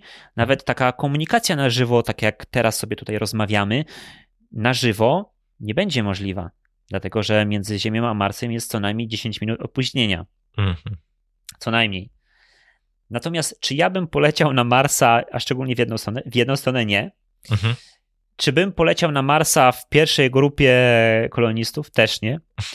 Dlaczego? Dlatego, że no, ja już poznałem siebie troszeczkę No, no. i wiem, że no ja nie jestem typem osoby, która jak jakby to powiedzieć, lubi cierpieć. Ja, ja, mam, ja mam takiego kolegę bardzo dobrego, Mhm. Andrzeja, który e, no Andrzej na przykład lubi się wspinać. Mhm. E, był też, nie wiem, w, Himalajach na 6000 metrów, gdzieś na Mhm. jakimś wulkanie. Mm, Andrzej czasami jakieś właśnie biega, takie biegi na zasadzie, kiedy mieszkaliśmy w mhm. Barcelonie, to uczestniczył w takim biegu, że zaczął się on o 17 i on dobiegł tam o drugiej w nocy i to jeszcze było gdzieś tam pod górę. Więc mi by się absolutnie nie chciało, ale są takie osoby, które lubią takie właśnie wyzwania fizyczne e, i tak dalej. Więc mhm. myślę, że ci pierwsi, e, te pierwsze osoby, które tam polecą, to muszą być e, naprawdę tacy, tacy twardziele, którzy no, nie boją się takich wyzwań i mają taką psychikę, że, że oni po prostu no, ja, ja to nazywam po prostu lubią cierpieć. Lubią okay. niewygodę. To jest dla nich jakimś. Dostają dodatkowej energii, mhm. która pozwala im po prostu prze, e, przetrwać. Mhm. E, ja myślę, że takiej drugiej, trzeciej turze, jak już byłoby tam troszeczkę wygodniej, to wtedy ja mogę polecieć. Dobra, e, wracałem po małej przerwie, już jesteśmy. Wtedy, no, w trakcie przerwy też trochę wygooglałem na temat SpaceX i Tesla. To też nie było do końca tak, że Elon Musk prawie zbankrutował Tesla, żeby uratować SpaceX, ale to też był wtedy ciężki moment dla obu firm w tym momencie. Ale dobra, wracając do tematu naszej rozmowy, e, co, co już mówiliśmy na temat, e, na temat Marsa i tak dalej. Ale też jedno, co też chciałem w ogóle nadmienić, bo jak sam piszesz na swoim blogu, nie jesteś fanem kosmosu, jakby to powiedzieć, Inaczej, jesteś fanem e, kosmosu lokalnego, czyli naszego Układu Słonecznego, czyli naszego ogródka, powiedzmy, jeśli, jeśli o to chodzi. Także wiesz, że ciebie nie, tak nie bardzo interesują takie, wiesz, e, nie wiadomo, jakie, nie wiadomo jak oddalone, wiesz, e, gwiazdy i tak dalej. No i tak, i skupiać się na tym, co mamy, jakby to powiedzieć, zasięgu naszej ręki. No, ale jedno, jedno co chciałem, chociaż wiem, że to, to jest temat, który ci może nie ciekawi, ale jedno, co, no, co, co chciałbym cię spytać i może jaki masz na to wgląd, bo to zaczyna się taki temat, który już widzę po twojej minie, że chyba wiesz o, o co spytam, temat e, kosmitów powiedzmy, bo jak, jak, jak mówię, to nie jest, to, to jest taki temat dość, no powiedzmy, nie tylko kontrowersyjne, teorie spiskowe i tak dalej, ale biorąc pod uwagę, jak wielki jest wszechświat, jak już widzimy na przykład ogródka i tak dalej, to jak, według ciebie, jakie są no, twoje, twoje opinie na ten temat? Bo mówię, jakby mamy nasz, taki, taki mały świat, ma układ, takie ziarenko powiedzmy, takie piaskownicy, jakby, jakie, jakie jest twoje opinie na ten temat? Moje podejście do kosmosu jest, jest takie, że ja zawsze. Znaczy, na pewno są tacy, którzy, których ja nazywam po prostu marzycielami, tak? Że oni sobie, e, sobie tam oglądają, patrzą, marzą i, i jakby pozostanie w tym sferze fantazji im wystarcza. Ja nie jestem taką osobą i ja zawsze właśnie chciałem dotknąć, e, chciałem się zaangażować, e, poczuć to. No i jest, jeśli jesteś astrofizykiem jakimś albo astronomem zajmującym się jakimiś rzeczami, które są tak straszliwie daleko, no to ciężko jest ich, mówiąc kolokwialnie, dotknąć tych rzeczy. Owszem, można je badać, można je obserwować, no jak wyciągać wnioski na ten temat, na temat jak to wpływa na cały wszechświat i na naszą wiedzę o nim, ale no jest to um, rzecz odległa. Dlatego mnie zawsze właśnie interesowało to, co jest nam bliższe. I bardzo długo interesowało mnie tylko to naprawdę, co jest naprawdę bardzo bliskie, czyli właśnie Księżyc, Mars, Układ Słoneczny. Natomiast w którymś momencie zaczęliśmy też odkrywać te egzoplanety, czyli planety krążące wokół innych układów, yy, innych gwiazd. I okazało się, że zaczęliśmy też je odkrywać wokół tych najbliższych tutaj mm, naszym lokalnym mm, sąsiedztwie wokół Słońca. E, tak. Nawet odkryto planety wokół mm, najbliższej oprócz Słońca gwiazdy Proximy Centauri. Więc być może e, no jest tych e, planet, na pewno tych planet jest jeszcze więcej, więc jakby to od razu mnie zaczęło, przybliżyło do interesowania się tym troszeczkę dalszym kosmosem. A co do kosmitów, tudzież jak właśnie życia we wszechświecie, no to no tak. ja uważam, że Ale... zdecydowanie istnieje. Mhm. Okay, a, so, nie, właśnie ja byłem gotów na to powiedzieć, że nie właśnie, jeżeli miałem na to, jeżeli byłem bardziej przygotowany na ten sposób. No okej. Okay. Nie, bo chciałem też może tak nas specyfikować. Nawet kiedy mówię o kosmitach, jeszcze nawet nie mówię tylko o konkretnych zielonych ludkach dalej, ale bakterie, które jakby nie są z nas, z nas, naszej planety też możemy uznać za kosmiczne życie lub życie pozaziemskie tak naprawdę. No, no ale no okej, okay. ale bo właśnie nie, bo też chciałem powiedzieć, że biorąc pod uwagę skalę wszechświata, to jest bardzo mało, to jest tyle możliwości na tyle różnych, jakby to powiedzieć, um, szanse, że istnieją, są no, po prostu tego ludzki, ludzki umysł nie może tego pojąć, więc kiedy mówimy z pewnością, że jesteśmy jedynymi na wszechświecie, to jest po prostu aż niewiarygodne, że może być aż i tak ignorantami tej kwestii, biorąc pod uwagę skalę właśnie wszechświata.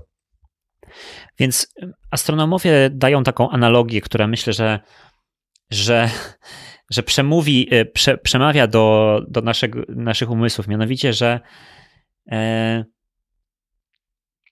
we wszechświecie jest więcej gwiazd niż ziarenek piasku na wszystkich plażach na świecie. Więc na plażach, na, na pustyni, po prostu weź wszystkie ziarenka piasku, które są, policz je i gwiazd jest więcej. Więc jeśli jest ich więcej, no. No, no właśnie, je... no właśnie, przepraszam, że tak się przerywam, no ale to właśnie tak zawsze ten temat taki zawsze mnie zadziwia, że ludzie są tak pewni, że mówią, że nie, nie ma tego tak naprawdę. Ale to też jedno, co też chciałem powiedzieć, a propos lokalnego jeszcze, e, no, czy, e, też zanim zapomnę, a propos tego lokalnego jakby naszego ogródka kosmicznego, bo e, też chciałem, też pewnie słyszałeś, przepraszam, że ci przerwałem się temat, e, chciałeś dokończyć to, czy nie? Bo, bo, bo, mam, mam, jedną myśl, a boję się, żebym zgubię, jak pójdziemy dalej w, ten, w temat kosmitów. E, jeśli chcesz dokończyć ten temat, to nie ma problemu. Z chęcią, jak chcesz coś jeszcze do tego dodać, czy nie? Nie, nie, no mów. Nie, przepraszam, bo, nie, bo prostu miałem to myśl, a po prostu znając ciebie wiem, że wyjdziemy na kolejny temat, to jakby zapomnę o tym. E, minerały na asteroidach i, i kometach i tak dalej, w sensie, że które, które są podobno warte dosłownie miliardy dolarów, jeśli naprawdę są tak cenne, bo tam właśnie mamy na takie e, kruszce inne minerały, które są warte ogromne sumy. I co myślę na temat górnictwa, które też jest górnictwo, Boże, jak to brzmi. E, chodzi mi po prostu o wydobywanie materiałów i różnych tego typu rzeczy właśnie z asteroid i, i komet. To jest tak, że owszem, e, tam w kosmosie, właśnie na asteroidach są e, minerały i, i, i rudy i tak dalej. Natomiast są dwa problemy. Po pierwsze, trzeba tam czymś polecieć i albo coś tam ukopać i z tym wrócić, albo na przykład przyprowadzić całą taką asteroidę, ją po prostu no, przepchnąć e, gdzieś tutaj w, w, w okolice Ziemi e, i zacząć wydobywać i przywozić to na Ziemię, więc żeby polecieć i ukopać, mhm. albo, albo całość po prostu przepchać, mhm. musisz wydać astronomiczne sumy. No. I druga rzecz, mhm. drugi problem, na przykład, no mógłbyś znaleźć taką pewnie jakąś asteroidę, która na przykład zawiera bardzo dużo złota albo platyny. Ale jak przy, przywieziesz na Ziemię gigantyczne jej ilości, to cena tego spadnie. Mhm, no bo tak, bo masz jakby, no, bo, no tak. Bo masz dużo tego... Bo, bo, bo to jest, bo to jest w tej chwili bardzo cenne, dlatego że jest tego mało. Mhm. Więc tu jest problem. Dlatego e, jakby wszyscy eksperci od górnictwa kosmicznego, ja takim ekspertem nie jestem, jestem tylko po prostu obserwatorem tego i tak trochę powtarzam, co inni e, powiedzieli, co ja usłyszałem, co przeczytałem. Więc pierwsze takie aspekty górnictwa kosmicznego będą raczej dotyczyły tego, że będzie się wydobywać, uwaga, uwaga, lód. Lód, który można zamienić po prostu na mm, e, lód wodny, oczywiście, E, I wodę można zamienić na paliwo rakietowe, można zamienić na tlen, można zamienić na wodę po prostu dla astronautów. I e, najprawdopodobniej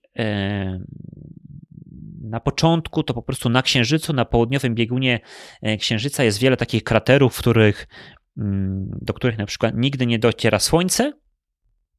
Dlatego tam e, cały czas jest e, lód, który został przyniesiony właśnie jakimiś, rozbiły się tam jakieś asteroidy, e, komety i tam nadal ten po prostu lód wodny jest i astronauci czy jakieś roboty, które polecą na Księżyc będą po prostu ten lód wydobywać, czy, czy będą jakoś go przetwarzać mm, i to będzie początkiem górnictwa kosmicznego. I przypomina mi się właśnie no, tę scenę, pewnie znasz serial, E, Expanse, gdzie właśnie tam też właśnie wydobywają lód właśnie w ten, w ten właśnie sposób.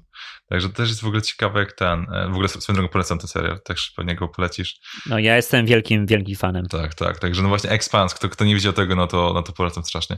Serial i książki. O, książki. Bo, bo, bo serial jest na podstawie książek mhm. i książki też są bardzo fajne. Ja e, oglądałem serial, ale teraz na przykład sobie tak dla relaksu mhm. czytam książki i E, są fajnie napisane. Nawet jeśli się znało, co tam się wydarzyło mniej więcej, to, to i tak jest e, ciekawie przeczytać książkę. Mm, no okej, okay. sumie tak zacznijmy, że książka nie będzie lepsza od tego, od e, filmowej adaptacji, ale też jeszcze, dużo tych pytań, ale jeszcze o co, o co chciałem Ciebie zapytać, jest na temat tego, co Polacy robią, no jeśli chodzi o jeśli chodzi o podwój kosmosu, bo na przykład miałeś też paru gości, którzy uczestniczyli w różnych projektach, które właśnie były związane z polskimi satelitami. Jeśli mógłbyś też powiedzieć coś więcej też na ten temat. No, Polacy angażują się w, w badania kosmosu. Mhm. E, Polska jako kraj od 2012 roku jest częścią Europejskiej Agencji Kosmicznej i to powoduje, że po prostu Polska mhm. jako kraj, rząd, co roku wpłaca składkę do Europejskiej Agencji Kosmicznej i ta część pomniejszona o wydatki biurokratyczne e, wraca e, po prostu do, do Polski i polskie firmy mogą startować w przetargach na wykonanie jakichś komponentów, jakichś e, części sąd kosmicznych mhm. i, i tak dalej. Mm, instrumentów, e, które polecą w, e, polecą w kosmos. I ten sektor kosmiczny się mm, rozwija, natomiast trzeba powiedzieć sobie szczerze, że po prostu no w porównaniu z krajami europejskimi takimi jak Włochy, Francja, Niemcy, Wielka Brytania, nawet chyba Hiszpania, mhm. to wydajemy o wiele, o wiele mniej. E, dlatego na przykład, no, takie kraje jak, jak Francja czy Włochy na przykład mają swoje własne mm, dedykowane satelity, mhm. na przykład obserwacji Ziemi, czy jakieś, czy, czy też wojskowe, czy na przykład wysyłają po prostu swoje sondy kosmiczne, takie naukowe, badające jakieś tam na przykład ciała niebieskie. Natomiast Polska na razie no to, tak bardziej skromnie po prostu e, do tego mm, wyścigu się włącza. Mm, w tej chwili mamy, wysłaliśmy sześć mm, satelitów e, w kosmos i wszystkie były takimi najmniejszymi możliwymi satelitami, właśnie czyli tak zwanymi CubeSatami.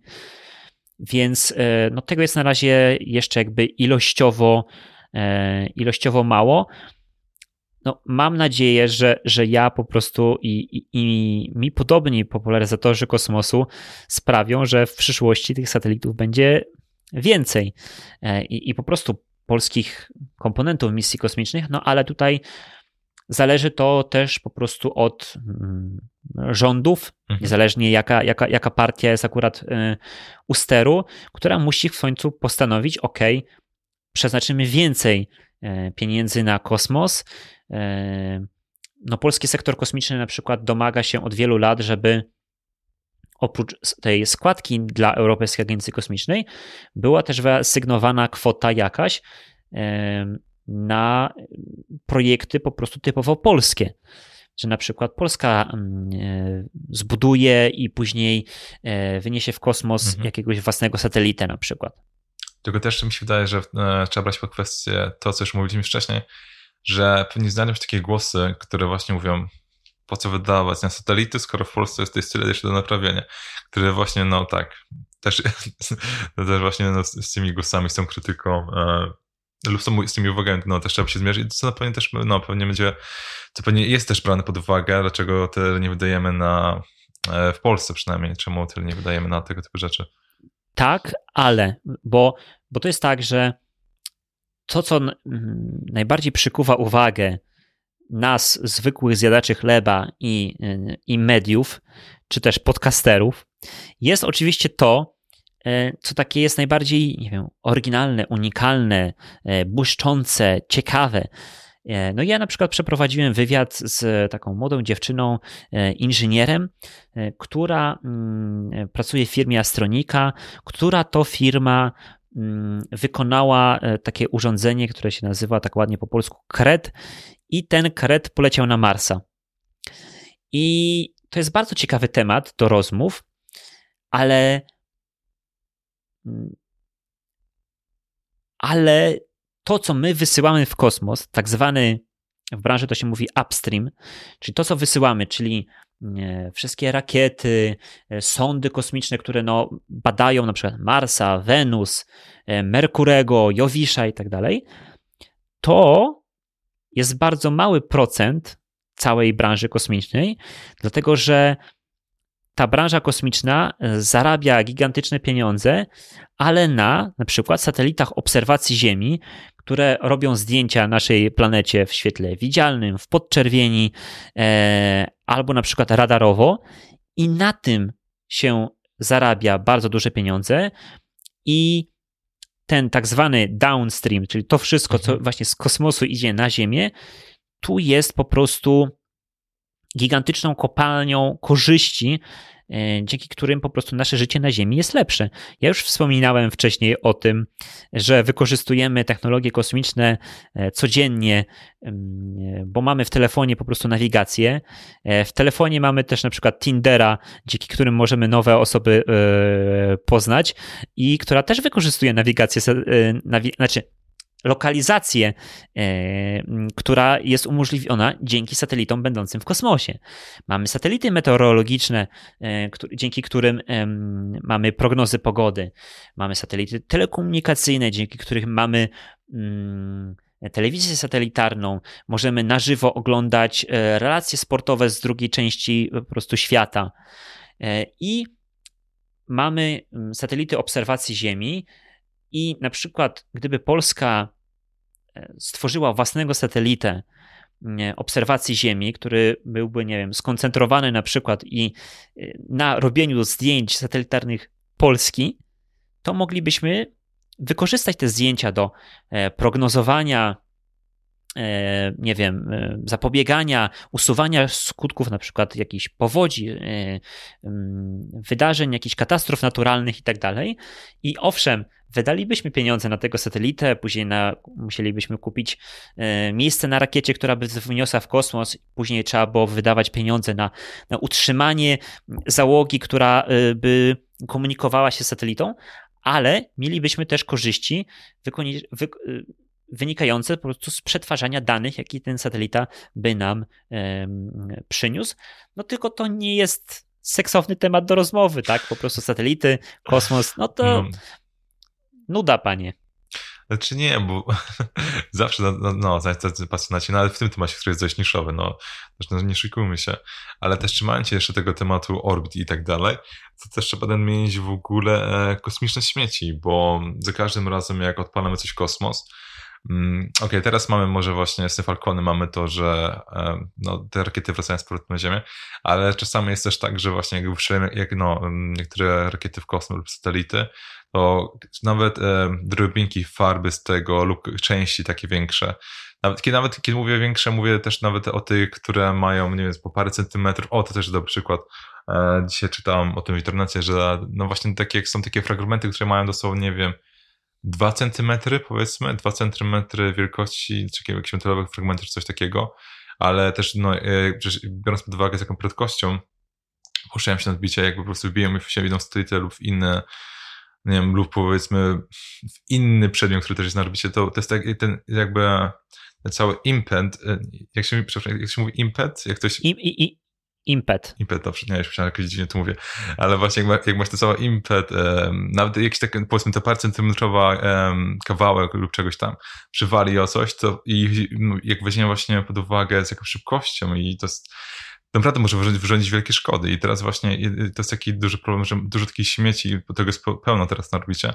I, i właśnie teraz szukamy sposobów, jak się tego pozbyć. I teraz popraw mnie, no, jeżeli się teraz mylę, ale też rozmawiałeś z kimś, kto miał na to pomysł i to był nas żaglem, tak? To też był na, na ten pomysł. I jak, jak to właśnie wyglądało w tym temacie? To znaczy, śmieci kosmiczne są, są na pewno problemem. Tak? I czymś, z czym jako branża kosmiczna no, trzeba się z tym zmierzyć. Natomiast moim zdaniem ten, ten temat jest nieporównywalnie popularny w stosunku do jego jakby znaczenia. I, i teraz mm, powiem dlaczego.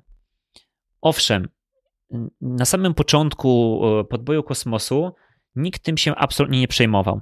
Absolutnie. W ogóle. Teraz zaczynamy się przejmować, dlatego że po prostu wysyłamy tych rakiet kosmicznych więcej, e, jest więcej rakiet, więcej satelitów i tak dalej. I tak jak zwykle, nie wiem, pierwszy człon rakiety, ten, ten najbardziej znajdujący się na dole, ten największy, zwykle odłącza się w takim miejscu, że, że on po prostu spada i albo, nie wiem, spada do oceanu, albo spala się po prostu w atmosferze, to na przykład, nie wiem, drugie stopnie rakiet, albo jakieś tam czasami e, zużyte stare satelity, no na tej orbicie są. I one mogą stanowić zagrożenie. I jeśli kiedyś e, oglądaliście film Grawitacja, to tam był taki przedstawiony czarny scenariusz, że po prostu e, zderzenie dwóch jakichś tam śmieci kosmicznych czy starych satelitów prowadzi do takiej reakcji łańcuchowej, że mm, jedno zderzenie powoduje ileś tam tysięcy śmieci, które znowu zderzają się z następnymi i powodują taką kaskadę, e, co, co, co, co no, może mieć katastrofalne skutki. Ale dwie ważne rzeczy, które trzeba, e, o których trzeba pamiętać. Pierwsze, im dalej lecimy w kosmos, tym tej przestrzeni jest więcej. Jakby ta przestrzeń się rozszerza. Więc tak naprawdę mamy więcej tego miejsca i to nie jest tak, że jest taka jedna jakaś, nie wiem, płaszczyzna, bo czasami są takie ilustracje, animacje i to wygląda jakbyśmy po prostu mieli na orbicie no, no śmietnisko, takie jak mamy śmietniska na Ziemi. Im dalej, Im dalej lecimy od Ziemi, tym tej przestrzeni jest więcej. I żeby tak sobie to wyobrazić, to no, mówimy o tym, że no tak, samolot, samoloty latają na 10 kilometrach, takie rejsowe. 100 e, kilometrów to jest e, umowna granica kosmosu. Międzynarodowa Stacja Kosmiczna jest na 400 kilometrach, ale na przykład satelity telekomunikacyjne na orbicie geostacjonarnej są na, uwaga, 35 tysiącach kilometrów czyli gigantycznie o wiele, o wiele dalej. Więc tej przestrzeni jest bardzo dużo. I teraz druga rzecz, o której e, warto wiedzieć, jest taka, że no, od jakiegoś czasu już zauważamy ten, ten, ten, ten problem, e, że te śmieci kosmiczne są. I teraz każdy mm, statujący satelita, każda rakieta powinna mieć jakiś mechanizm albo zapasową ilość paliwa do tego, że po y, zakończeniu swojej misji jest w stanie albo sprowadzić się na taką orbitę, która za jakiś czas na przykład e, spali się w atmosferze i, i, i spadnie na ziemię, znaczy spadnie, ale no nie na ziemię, na naszą, na powierzchnię ziemi, tylko, tylko właśnie się spali, e, wchodząc w atmosferę. Albo są też takie tak zwane orbity e, śmieciowe, nie, teraz wypadła, mm, nie, orbity cmentarne, tak, tak to się mówi, takie, które po prostu nie zagrażają innym takim używanym orbitom. I no ale nadal mamy ileś tego śmiecia, którego kiedyś e, wysłaliśmy, więc to jest problem. I problemem no, jest to, że no, czasami po prostu coś, okej, okay, no był jakiś tam system, który miał takiego satelitę na przykład e, sprowadzić i spalić w atmosferze, ale coś się popsuło i coś nie, nie zadziałało. Więc są pomysły na to, jak robić takie bardziej pasywne mm, systemy. I e, studenci z Politechniki Warszawskiej e, stworzyli satelitę PWSat-2, który miał tak zwany żagiel deorbitacyjny. E, czyli mm, ten satelita jest no, bardzo mały. No, to jest tak zwany rozmiar 2U, czyli ma takie dwie sześcienne kostki, jakby ze sobą połączone. W sumie to no myślę, że to, to było takie wielkości dwóch torebek dwukilowego cukru. Jakby tak, jeśli chodzi o nie o wagę, ale o objętość. I w jednej części była taka no, duża puszka tuńczyka. I w tej puszce tuńczyka był zwinięty ten żagiel, który, który był taką bardzo, bardzo, bardzo, bardzo cienką folią aluminiową, tylko no, cieńszą jeszcze niż taką, którą mamy w kuchni. I on rozwinął się na orbicie do takiego żagla 2 na 2, czyli 4 metry kwadratowe.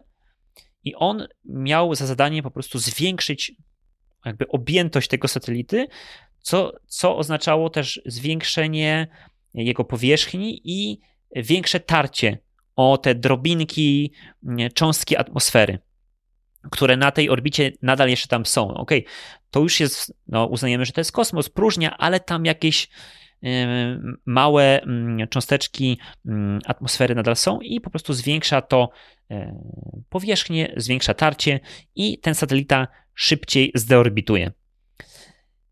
I tak e, taki, taki eksperyment został przeprowadzony i ten satelita nagrywamy ten, ten podcast w styczniu 2021 roku, a na początku lutego właśnie Pewsat 2 ma się zdeorbitować. -hmm. Okej, okay. czyli będę, będę szukał informacji i będę tego śledził, zobaczymy jak, jak to pójdzie. A też a propos no, deorbitacji, podobno jest taki punkt na Pacyfik, a też chciałem powiedzieć, um, takie większe, większe przedmioty, no, które mają być zdeorbitowane, jeśli dobrze mówię.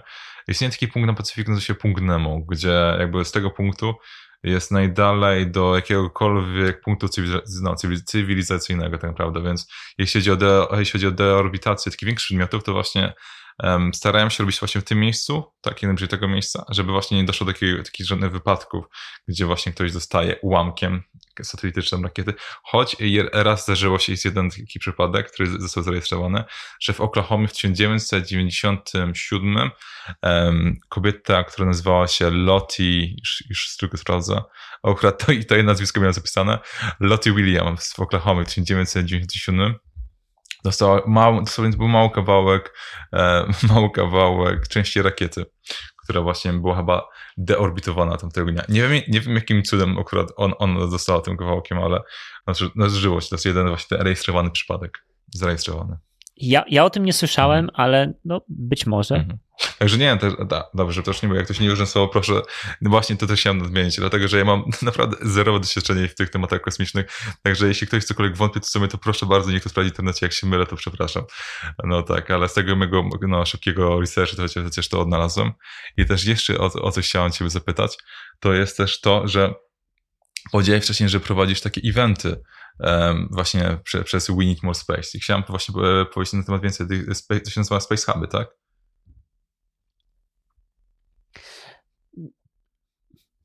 Ja organizowałem różne eventy, jak to, jak to się ładnie e, po polsku nazywa, eventy, wydarzenia, wydarzenia. E, bo organizowałem organizowałem e, wydarzenia, nazwijmy to właśnie pod swoją marką, właśnie More Space.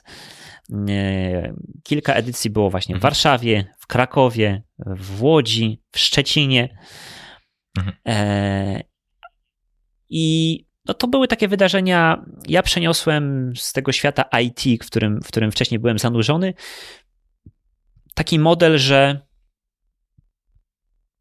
spotykamy się, są dwie, trzy prezentacje, czasami one mogą być na jeden temat podobny, a czasami na zupełnie różny, ale oczywiście związany z kosmosem.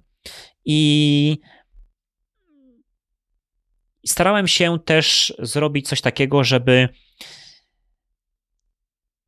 żeby to wydarzenie było w takim miejscu e, łatwo dostępnym dla ludzi, mm, komunikacyjnie, gdzieś w miarę w centrum miasta albo w, e, w jakimś miejscu, który, do którego łatwo dojechać, żeby prezentacje były mówione takim jak najbardziej popularnym językiem, e, a żeby nie były to po prostu, nie wiem, przepełnione jakimiś wzorami, matematyką czy czymś takim, e, na równie, różne takie popularne, e, popularne tematy. Na przykład w Krakowie zaprosiłem takiego astrofizyka z Uniwersytetu Jagiellońskiego, który opowiadał o tym, czy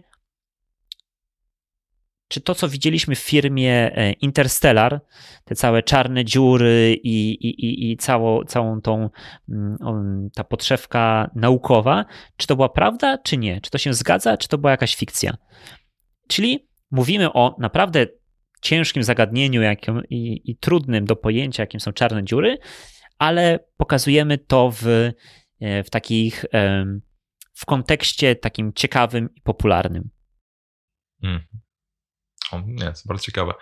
I też jeszcze jedno coś też chciałem nadmienić, e, o tych hackatonach. Mógłbyś trochę więcej powiedzieć. Czym są te hackatony? Hackaton to też jest coś, co wyniknęło, pochodzi z branży IT. E, mhm. Jest taka cykl imprez, na które, które się nazywają e, Startup Weekend. I polega to na tym, że zaczynają się w piątek wieczorem, jakby po pracy, kończą się w niedzielę przed wieczorem i w piątek zbierają się, e, zbierają się uczestnicy, dzielą się na, na drużyny. Czasami to jest tak, że już przychodzą gotowe te drużyny, a czasami po prostu ktoś przychodzi sam albo dwie osoby i szukają sobie tej drużyny. I przez no, bardzo ograniczoną liczbę e, godzin, czasami no, na, na, podczas startup weekendów yy, to jest to tylko 48 godzin, ale zdarzają się też hackatony 24 godziny, 12 godziny, więc w ograniczonej czasie prób, jest próba stworzenia jakiegoś projektu, jakiejś strony internetowej, aplikacji, czegoś, jakiegoś konceptu. Próba stworzenia takiej naprawdę jakiejś dema, jakiegoś pomysłu i zaprezentowanie tego później przed, e, przed jurorami. I taki model takiego, takiego wydarzenia, gdzie coś się bardzo szybko prototypuje, wymyśla e, i prezentuje, został przeniesiony też do e, branży kosmicznej. No oczywiście, tak jak stosunkowo, oczywiście stosunkowo łatwo jest e, stworzyć przez 24 godziny czy 48 jakąś mm, aplikację internetową, która coś tam będzie robić, przemielać o wiele trudniej jest coś takiego zrobić z kosmosem, ale no tutaj próbuje się jakiś zrobić na przykład koncept jakiegoś narzędzia, serwisu, e, zaprezentować, jak, jak, jak mogłoby to działać, jaki byłby model biznesowy i takie właśnie hackatony też organizowałem. Mm -hmm. Okej, okay. to, to, mówię naprawdę. Masz, masz sporo ciekawych zajęć z Windmore Space, tak swoją drogą. Także no, na nudne pewnie narzekasz. Nie. Swoją drogą. A tak z ciekawości, wiem, że jakby cały czas jeszcze mam pandemię i tak dalej, ale czy masz takie, jakieś takie inne plany na ten rok, na 2021? Ale inne pod jakim względem? W sensie, nie wiem, jakiś nowy projekt, coś chcesz jeszcze tak, tak innego odpalić Winmore Space, czy wiesz, coś, coś takiego planujesz? Czy trzyma się tego, co już masz na razie? Takich zupełnych, absolutnych, jakby powiedzmy chyba nowości, że nazwijmy to, otwieram nową kategorię produktową, czy, e, czy, czy, no. czy coś takiego, to raczej nie. Mm, bo to po prostu, co, co zacząłem, to po prostu wymaga e, rozwijania, podlewania e, i, i, i, i mhm. no po prostu rozwoju, kontynuacji. Myślę, że mhm jedyną taką nowością, nowością, którą w tej chwili wiem, że już na pewno powstanie, będzie nowy podcast. Dlatego, że okay. ten mój podcast Win Space, um, jego zamierzenie jest takie, że to są po prostu no, generalnie wywiady z ludźmi, które mają być takie e, ponadczasowe, um, uniwersalne, e, raczej nie dotykające nowości i jakichś tam takich wydarzeń, które się szybko może ta treść zdezaktualizować. Natomiast jest też dużo różnych ciekawych nowości i wydarzeń, które się dzieją, szczególnie w tym świecie właśnie rakiet, SpaceX, e, rozwoju różnych rzeczy. o których warto porozmawiać sobie i, i tak dalej. Dlatego z, z kolegą, z e, Kubą Hajkusiem, który ma kanał na YouTubie To Jakiś Kosmos, będziemy organizować takie E, live'y po prostu na żywo co miesiąc, e, które będą podsumowaniem tego, co się działo w tym kosmosie w, w poprzednim miesiącu, z delikatnym uwzględnieniem zapowiedzi tego, co będzie w następnych e, miesiącach, jakieś ciekawostki. Będziemy to po prostu robić takiego live'a na YouTubie, który w końcu będzie za, za, zapuszkowany i będzie też możliwość posłuchania tej naszej rozmowy w formie podcastu. Okej, okay. to jest, nie, to jest w ogóle super pomysł swoją drogą. Naprawdę, ja z chęcią posłucham, bo już, to w ogóle brzmi ciekawie. No dobrze, ale też już powoli no, zmierzając ku końcowi naszej rozmowy, e, naszej rozmowy, bo już rozmawiałem tak trochę więcej niż 5 minut, to chciałem tylko powiedzieć, że ten, że ostatnio miałeś akcję dla Wośpu, a bo to chciałem podpowiedzieć, to zawsze pod koniec, sztos, sztos, kiedyś noc tego wymawiać poprawnie, sztoskastu, e, zawsze chcę promować taką akcję charytatywną lub społeczną i też chciałem trochę no, dowiedzieć też do twojej akcji, z którą miałeś robić licytację książki. E, tak, jakbyś mógł powiedzieć, licytacja już się zakończyła, tak, chciałem to powiedzieć, ale jakbyście mógł mówić, jak napracować, co to w ogóle była za książka i też za ile została sprzedana? Wystawiłem na, na aukcję dla Wielkiej Orkiestry mhm. Świątecznej hmm. Pomocy e, książkę, mm, biografię astronauty Majka Massimino e, pod tytułem Spaceman z jego autografem. Więc e, no, to jest naprawdę coś unikalnego, żeby w Polsce E, móc posiadać e, biografię, książkę astronauty NASA e, z jego własnym podpisem. I to jeszcze bardzo ciekawego astronauty, bo Mike Massimino miał to, miał to szczęście, że dwa razy poleciał wahadłowcem i dwa razy naprawiał kosmiczny teleskop Hubble'a. Więc to, to samo w sobie jest takim po prostu mega hiper sztosem. A, chciałem to właśnie powiedzieć. No, no. A mojemu, e, moje serce też podbił Mike właśnie tym, że później jeszcze występował e, grając samego siebie w, e, w serialu The Big Bang Theory, czyli po polsku Teoria no. Wielkiego Podrywu. Mhm. Tam chyba w dwóch, trzech odcinkach grał samego siebie. To też jest zabawne. Mm, I kiedy w 2018 roku właśnie jego książka została wydana po polsku, no to on przy, przyleciał i e, jednego popołudnia po prostu tutaj był w Warszawie. Mm, można się było z nim spotkać, posłuchać rozmowy z nim, e, a później kupić książkę i, mhm. E, i, i dostać autograf. Ja kupiłem, w sumie to kupiłem trzy takie książki i mhm. jedną dla siebie z, z podpisem i Dwie jeszcze dodatkowe mhm. kupiłem, z, które też Mike e, podpisał. Jedną dałem takiemu bardzo dobremu mojemu, e, mojemu przyjacielowi, który właśnie do tej pory nie spodziewał się, znaczy nie zdawał sobie sprawy, jak cenny jest to przedmiot, dlatego że teraz właśnie ten, ten drugi egzemplarz e, wystawiłem na tą aukcję charytatywną, z której oczywiście cały, cały dochód zostanie przeznaczony na Wielką Orkiestrę Świątecznej Pomocy. I ta książka sprzedała się za kwotę 720 zł. Więc mhm. myślę, że to jest bardzo dużo, e, mhm. bo taki no po prostu egzemplarz, który możemy sobie kupić e, w sklepie, nie wiem ile teraz kosztuje, może 30-40 zł maksimum, więc ta kwota została bardzo, e, bardzo wyśrubowana podczas tej mhm. licytacji. No tak, ale też właśnie, też trzymając się no, tematu właśnie, bo też chciałem wspomnieć, że mam nadzieję, że ten podcast e, e, pokaże się, w sensie opublikuję go wcześniej niż 31 grudnia, 31 grudnia, Boże, 31 stycznia, ale jest taka akcja podcasty dla WOŚP, gdzie można wrzucić na, do właśnie internetowej skarbonki, jak się pisze po prostu Google, podcasty dla WOŚP, to pierwszy, jeden z pierwszych linków będzie właśnie zbiórka na się pomaga. I tam można wrzucić e, co każdy, kto wrzuci no, tyle, ile chce. I tam właśnie e, akcja polega na tym, że będzie spotkanie na, na żywo, a prowadzący, e, prowadzącymi relacje na żywo będą autorzy i autorki podcastów e, New Nerdy Nocą, Developer Wannabe i takie info z na niemiecki dla IT, podcast na zdrowie, razem lepiej i o matko. Także, no mówię, zachęcam każdego, żeby w tej akcji uczestniczył 31 stycznia. No mówię, znajdziecie to w Google i jak możecie, to też, e, ej, to będzie live jakby cały dzień. I tak, no to mówię, jak możecie też, no, tak rzucić tam groszem do skarbonki, dla Wośp. Akurat jest taki moment, że jak skoro nie będzie, nie odbędzie tego finału fizycznie, chociaż w zeszłym roku byłem, pamiętam właśnie byłem w Warszawie, było super, ale no cóż, teraz jak będzie działał bardziej internetowo, no to, to polecam każdemu, jeśli może, to tam zobaczy i obczai i tam może rzuci, jeśli tak będzie chciał. Także dzięki Ci, Radku, za rozmowę. Była bardzo ciekawa. E, no, temat kosmosu naprawdę jest sztosem.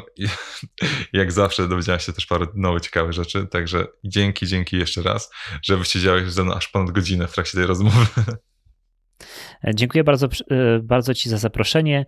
E, to była naprawdę sama przyjemność porozmawiać. Ja zawsze na temat kosmosu jestem chętny do rozmowy. Ten temat nigdy mi się nie znudzi i, i, i, bardzo go lubię i bardzo też lubię jakby opowiadać i szczególnie osobom, które, które może jeszcze dużo na ten temat nie wiedzą. Mhm. Także dzięki jeszcze raz. Dziękuję bardzo. Chciałem jeszcze tak na szybko dodać, że teraz, gdy tego słuchacie, to akcja podcasty dla WOŚP się zakończyła i udało mi się zebrać ponad 50 tysięcy złotych. No i to jest prawdziwy sztos. Dzięki Wam za wysłuchanie odcinka do końca. Mam nadzieję, że dowiedzieliście się czegoś nowego na temat eksploracji kosmosu. I tak jak zawsze, bądźcie zdrów i do słyszenia.